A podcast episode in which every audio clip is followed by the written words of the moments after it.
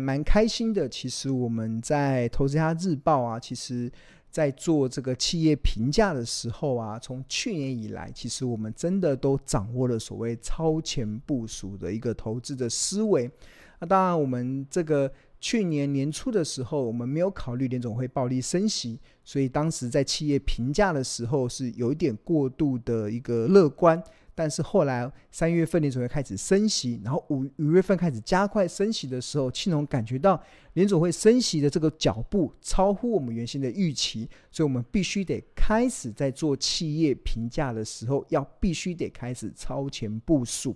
那所以我五月五号的时候开始加入升息十二码的影响，六月份的时候开始加入升息十五码的影响，甚至在八月十五号的时候开始加入经济衰退的影响。九月份开始加入升息十八码的影响，九月二十二号开始加入升息二十一码的影响，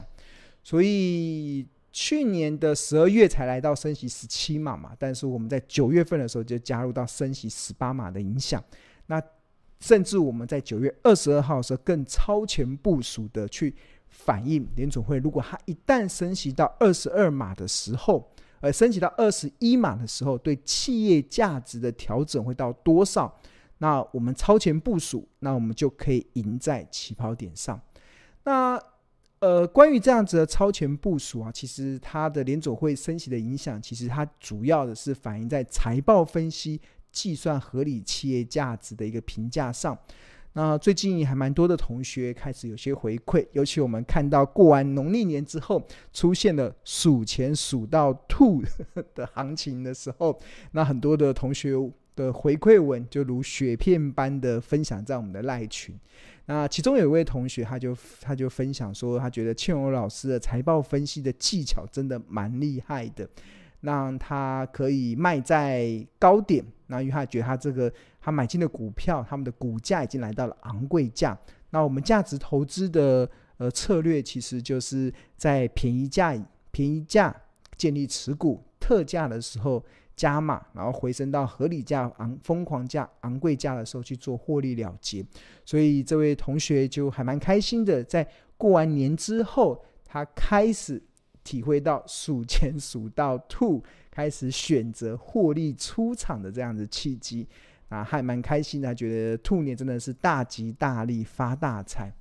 那有些同学他也有分享的这个回馈，就他的这个交易的对账单嘛，然后他有一笔就是总损益是赚的，呃呃赚的，当初的投资的成本是二十二二十一万，然后呃卖。在农历春节过后卖掉之后赚了十八万，然后总损益是来到八十五点四一 percent，哈哈，真的是太棒了！就是大家不要觉得八十五趴是很夸张，其实真的一点都不夸张。其实你仔细去想，呃，你不用不用想，不要不要以这个中小型股哈，即使以台积电还台台积电来讲，台积电的去年的十月份。它还曾经跌到三百七耶，那如果以现在的价格来到五百三之上，你光投资台积电，基本上获利都有四成哦，都有四十 percent 哦，所以大型的台积电都有四十 percent 的获利，那更不用说一些中小型的股票的获利，真的是真的是吓吓叫了，真的是吓吓叫。那所以还蛮开心的，看到好多的同学已经开始在分享这个数钱数到吐 获利出场的这样子的回馈文。那当然，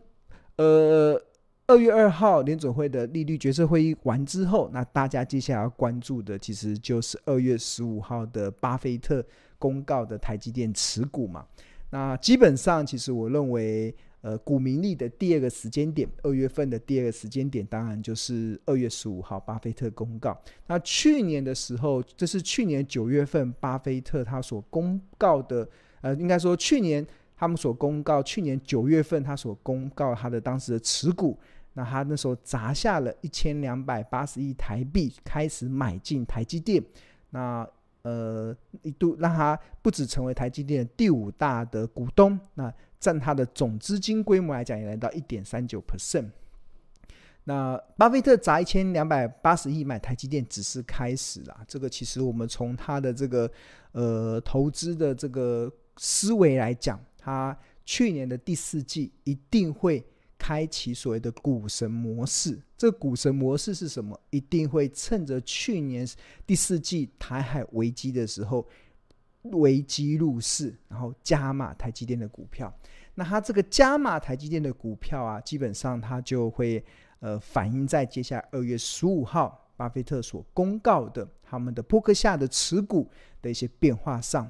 那我们以这个去年第三季二零二二年九月时候的巴菲特持股，其实你可以发现啊，其实巴菲特的持股基本上它有几个方向。第一个，他还是喜欢这种呃呃所谓的呃能源公司，所以他买了石呃西方石油，他买了呃像西方石油这样子的公司，那甚至他。买了一些金融股，比如说美国运通、美国银行金融股。那当然还有食品公司，像可口可乐跟卡夫亨氏。那另外像苹果这种，呃，可以长期创造出稳定现金流这样子的科技公司，其实巴菲特也喜欢。那除此之外，这个台积电则是也开始纳入到巴菲特的这个主要的投资组合中。那基本上。股神模式一定会反映在去年台海危机入市加码的变化上，所以庆龙还蛮期待的。二月十五号，巴菲特所公告的这个股民利，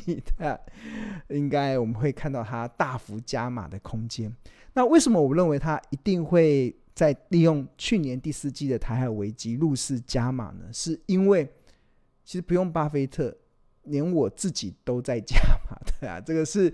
呃，我像我去年的时候就有跟大家讲嘛，就是我我希望能够买到十张的台积电。我当我这是我整个去年二零二二年整个对台积电的规划，我那时候就告诉大家我要买十张。在买十张的过程，我不是一开始就买，我基本上我也是先建立一个部位，然后一路的向下去买。所以你看，当当我们看到在十月二十五号的时候，台积电跌到三七四的时候。那这边也买进了一张的台积电，那甚至十月二十号跌到三九一的时候也买进一张台积电，甚至七月四号跌到四四一的时候也买进一张的台积电，然后七月一号跌到四七一的时候也买进一张的台积电，那在五月份的时候五零六的时候也买进一张的台积电，那这个四月份以前买的台积电基本上就是，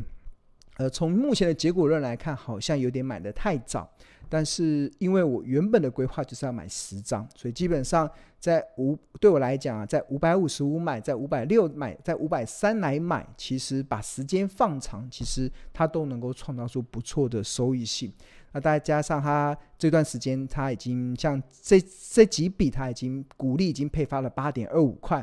那七月份的这一笔已经配，这这七月份这两笔已经配发了五点五，甚至十月份的这个呃配息也配了二点七五。台积电基本上是每一季都会配发大概二点七五的股利，所以基本上我的那个成本就会大幅的这个下降。所以同学，你看我就是光不用巴菲特啦，像我们这种价值投资的信奉者而言，基本上台积电跌下来的时候，当然会越。就会一直往下买嘛，甚至买到三三七四，买到三九一，甚至四四一，甚至四七一，都建立了一个基本的一些股票的部位。那当然，在这个过程中，目前当然出现了一个呃，随着台积电台积电的这个开开红盘之后，出现了这个大涨的一个状况。那目前这些获利也都在快速的累积中。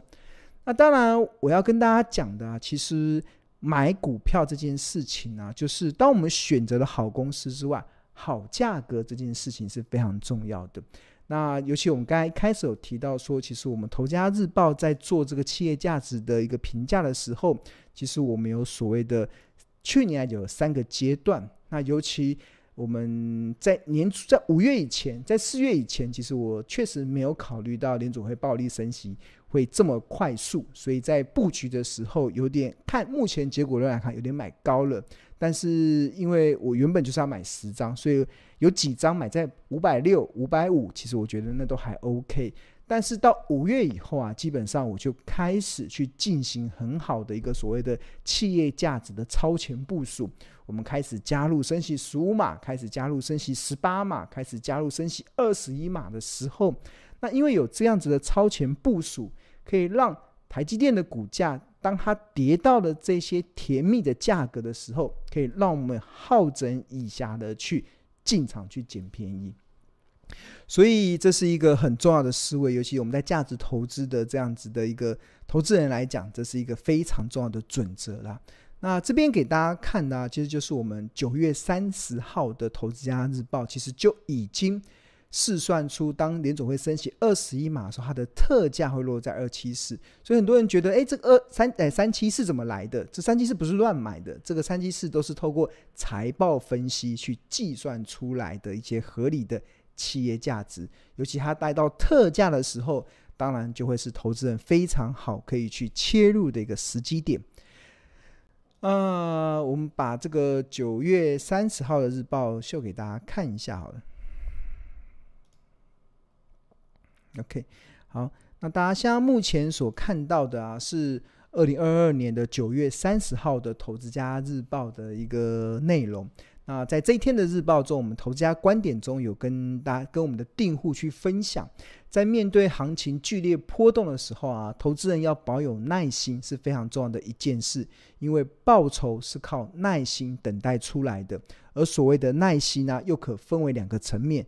耐心等到好公司跌到好价格，以及耐心持有好公司带来的复利的效果。那那这一天的日报中，我们有讨论好价格的部分。订户有三点必须得认识：第一个要考虑美国联准会升息对本一笔修正的影响；第二个部分要考虑经济衰退对 EPS 下调的影响；那第三个还要考虑你是有股票还是没有股票。那通常在选定一档值得投资的标的的时候啊，庆农除了会考量这家公司未来营运的成长性之外，耐心等到股价来到便宜的好价格，也是重要的操作的原则。尤其事先做好资金配置，便宜价时建立部位，特价时再加码持股，则是长期以来的一个操作的节奏了。那所以，呃，对于手上没有这一档股票的空手者而言，股价跌到便宜价，那当然就可以建立持股。但是对于已经持有这一档股票的投资人呢，耐心等到特价再来思考逢低加码的时机，则是投资布局的一个非常重要的原则。那至于这个便宜价跟特价怎么计算，那我们在这一天九月三十号的日报中就开始去从财报分析的角度去试算，升息十八码下，台积电的特价落在三九四，那我们看到特价落在三九四。然后升息二十一码，它台积电的特价落在三七四，那这个就是在九月三十号的日报中，其实就呈现出来。那当九月三十号日报有了之后，那我们接下来要做的其实就是耐心等到好公司跌到好价格。所以我们看台积电的这个股价的走势，嗯。台积电，那呃，二零二三年二月一号已经来到五百三了嘛？那我们看它的 K 线图，啊，用周线，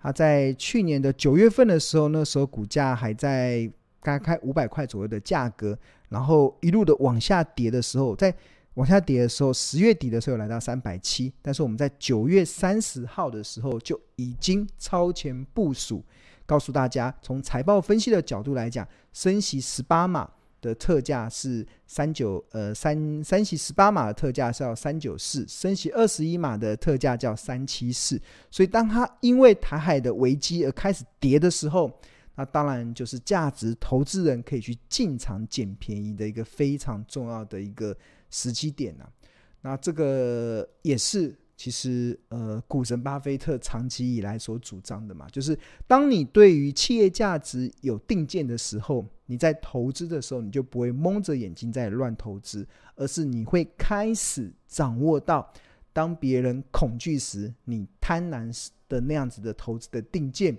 那反观现在最近的股市行情不是又涨了吗？那你就会开始去掌握，当很多人开始想要追股票的时候。那我们价值投资的操作者研究，可以好整以下，得开始进行一些获利了结的一些操作，对啊，这就是我们很大的一些差别嘛，就是为什么我们。这个《投家日报》从两千零九年到现在，已经迈即将已经即将迈入第十五个年头。庆农主笔《投家日报》已经写了十五年，能够经历过这么多的大大小小的风暴，还能够屹立不摇，其实就是在于我们在专业价值的展现中，确实是非常的呃经得起考验。好，那最近有些同学嘛，还有一些回馈，对啊，就是就是他们觉得真的要抱紧倩文老师写的《投资家日报》啊，才不会迷失了方向。这我觉得这蛮重要，是因为现在是资讯爆炸的环境。当你资讯爆炸的环境之后，你每天听到的资讯非常的多。但是对我来讲，其实我觉得，如果你想要在股票市场中数钱。呃，数钱数到吐好了，赚钱赚到吐。我觉得真的要把电视关掉，把网络媒体关掉，因为这些很多其实都是似是而非的观点。那你听了太多这种似是而非的观点的时候，你真的就容易迷失的方向。那尤其很多人对很多的企业，甚至对股票投资是一知半解的时候，那你就更容易在目前这种资讯爆炸的环境中。你因为听了太多错误的资讯而迷失了方向，那这位同学也蛮开心的，就是他呃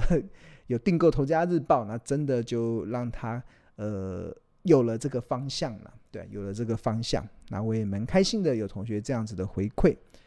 好，那。如果大家对订购《投家有日报》有兴趣的话，你可以扫描这 QR code 进入到订购的网页。那我们每份只要四十块，是非常的物超所值，对啊。然后或者是你在上班时间可以拨打订购专线零二二五一零八八八八。那我们《投资家日报》每天有分为四大核心：投资家观点、企业动态、入门教学跟口袋名单。那呃，每份只要四十元。那目前其实我们有一个优惠的一个活动啊，我们这个优惠的活动就是《投家日报》，如果你搭配这个半导体设备产业报啊，在二月二十八号以前，其实《投家日报》一份只要十块钱。如果你是选择这个搭配的方案。就是投家半导体设备产业报加上六十份的投家日报，然后原价九千六，目前只要六千四，你可以不止可以现省三千二，更相当于每份投家日报只要十块钱，所以这是一个非常目前物超所值的方案。那至于这个半导体设备产业报，最主要是讲，我认为二零二三年甚至二零二四年，台股中有一个产业值得大家去追踪，值得大家去长期的留意。这个就叫半导体的设备产业。那我们这里面这半导体设备产业报，我们有四部的视讯的课程。会告诉大家这个产业未来的未来的方向是如何，或这个是这个视讯的课程，可以让你一直重复的收看。另外还有超过一百页的企业的营运的报告，就是这个产业中有哪一些的公司可以值得去追踪，他们的企业价值要怎么去评量，那这个也都会在这个百页的企业营运报告中去显示出来。那另外还当然还有这个独家的产业分析的指南。那尤其我们看到。这一波从过年之后，整个台股的半导体真的是整个气势如虹，对啊。那整个，所以如果你能够认同啊，台台湾的半导体产业真的是我们的护国神山群，那当然你就能够认同这个半导体设备产业报的这个价值。好，那跟大家跟大家推荐的，那目前这个如果是搭配六十份日报的话，这是目前最优惠的。那如果你是目前投家日报的订户，那二月二十八号订户的优惠价是三千九，也可以现省两千一，所以是非常物超。